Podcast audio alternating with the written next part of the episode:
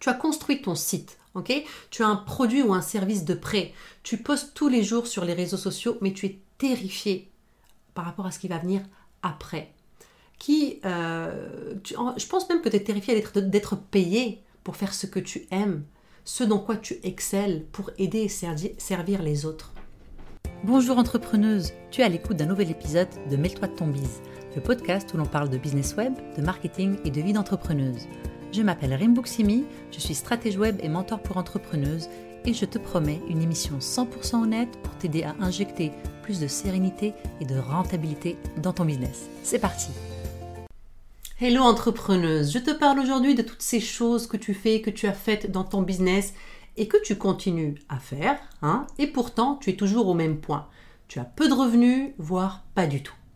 Tu as construit ton site, tu as travaillé fort sur ta communication, tu as fait un super shooting pro hein, pour avoir des belles photos pour ton site hein, et puis pour tes réseaux sociaux, tu as trouvé ton branding, tu as investi tout ce temps et cet argent et tu n'as toujours pas de résultat.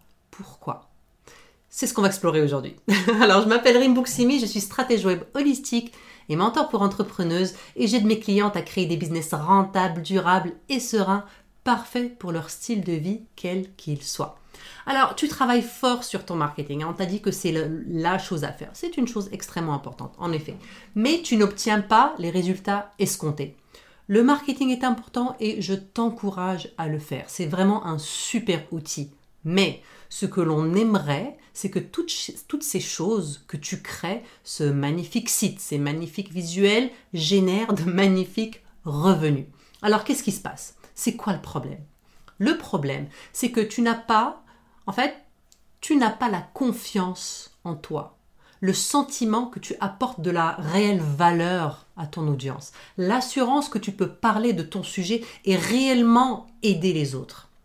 Tu sens de l'insécurité, de l'insécurité à vendre, à demander le prix juste pour tes produits ou services, mais tu te demandes est-ce qu'elles vont vraiment payer?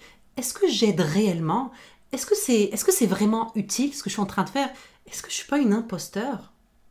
Alors, parler de tout ce que tu as à offrir avec confiance, parler de ton expertise, avancer que tu es excellente dans ce travail, c'est pas un mensonge. D'accord? C'est pas de la vantardise, c'est du professionnalisme. Il faut vraiment, vraiment commencer à se positionner de cette manière pour retrouver cette confiance en toi. Si tu fais ton marketing mais que tu doutes de ce que tu veux offrir, tu doutes de l'aide que tu peux apporter, comment veux-tu que moi, en tant que future cliente, je te fasse confiance? Parce que le manque de confiance, cette énergie un peu de doute, on la sent, puis ça se voit. Et ça se voit quand tu parles timidement de ce que tu fais, timidement de ce que tu offres, quand tu parles timidement de ce que tu apportes, quand tu ne proposes jamais tes produits ou services, quand tu n'as pas la constance dans ta visibilité et dans tes initiatives marketing.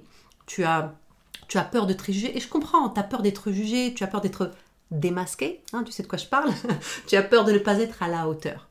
Cette entrepreneuse qui a fait un super photoshoot, là je la vois pleine de confiance, avec un grand sourire, si on la voit bien sur ses photos, elle a une super communication sur son site, hein, sur, ses, sur ses plateformes. Mais elle est où hein? Qu'est-ce qu'elle a à offrir?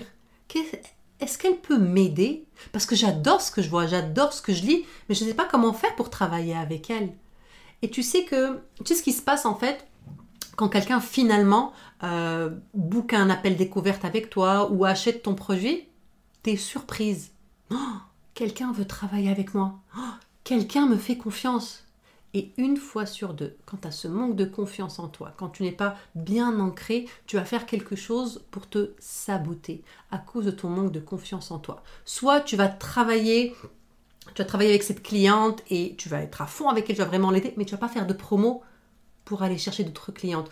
Ou tu vas par exemple faire un appel exploratoire, un appel découverte avec cette future cliente et mettre le doute dans sa tête, mettre le doute euh, que peut-être t'es pas la bonne personne pour elle, qu'il faudrait peut-être pas qu'elle passe à l'action. C'est important d'identifier ces choses que tu fais pour t'auto-saboter.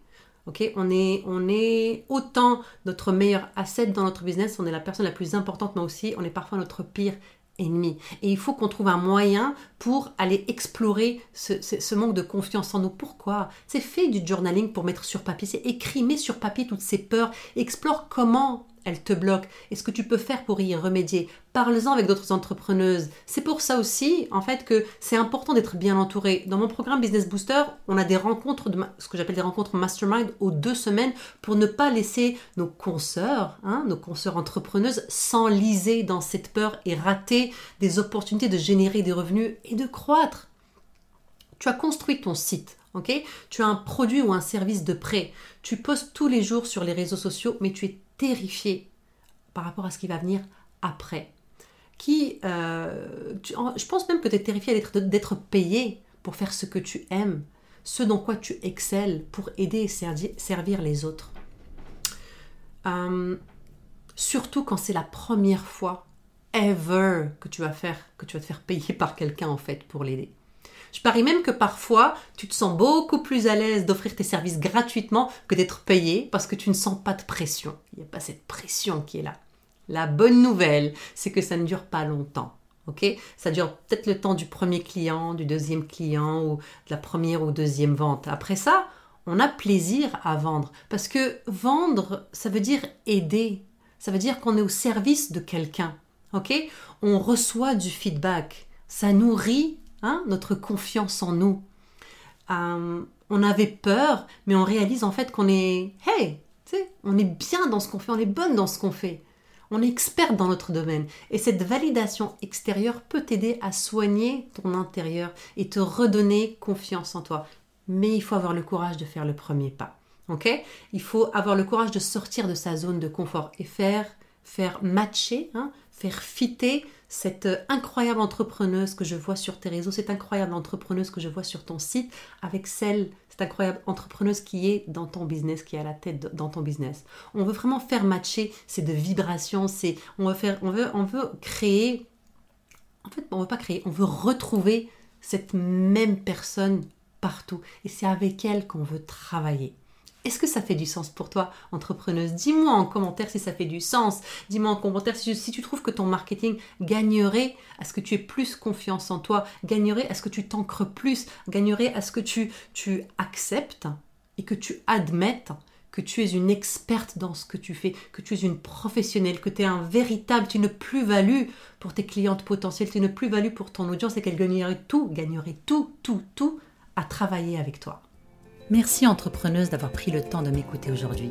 Je suis vraiment reconnaissante que tu participes à cette conversation sur l'entrepreneuriat web féminin. Ce serait super si tu pouvais prendre deux petites minutes pour partager cet épisode avec une autre entrepreneuse que ça pourrait aider. Ensuite, pourquoi ne pas aller sur iTunes et me laisser un petit témoignage pour me dire ce qui t'a plu et les sujets que tu aimerais que j'aborde. Ça va m'encourager dans ma mission d'aider les entrepreneuses à se construire un business rentable et serein au diapason de leurs rêves de femme. À bientôt!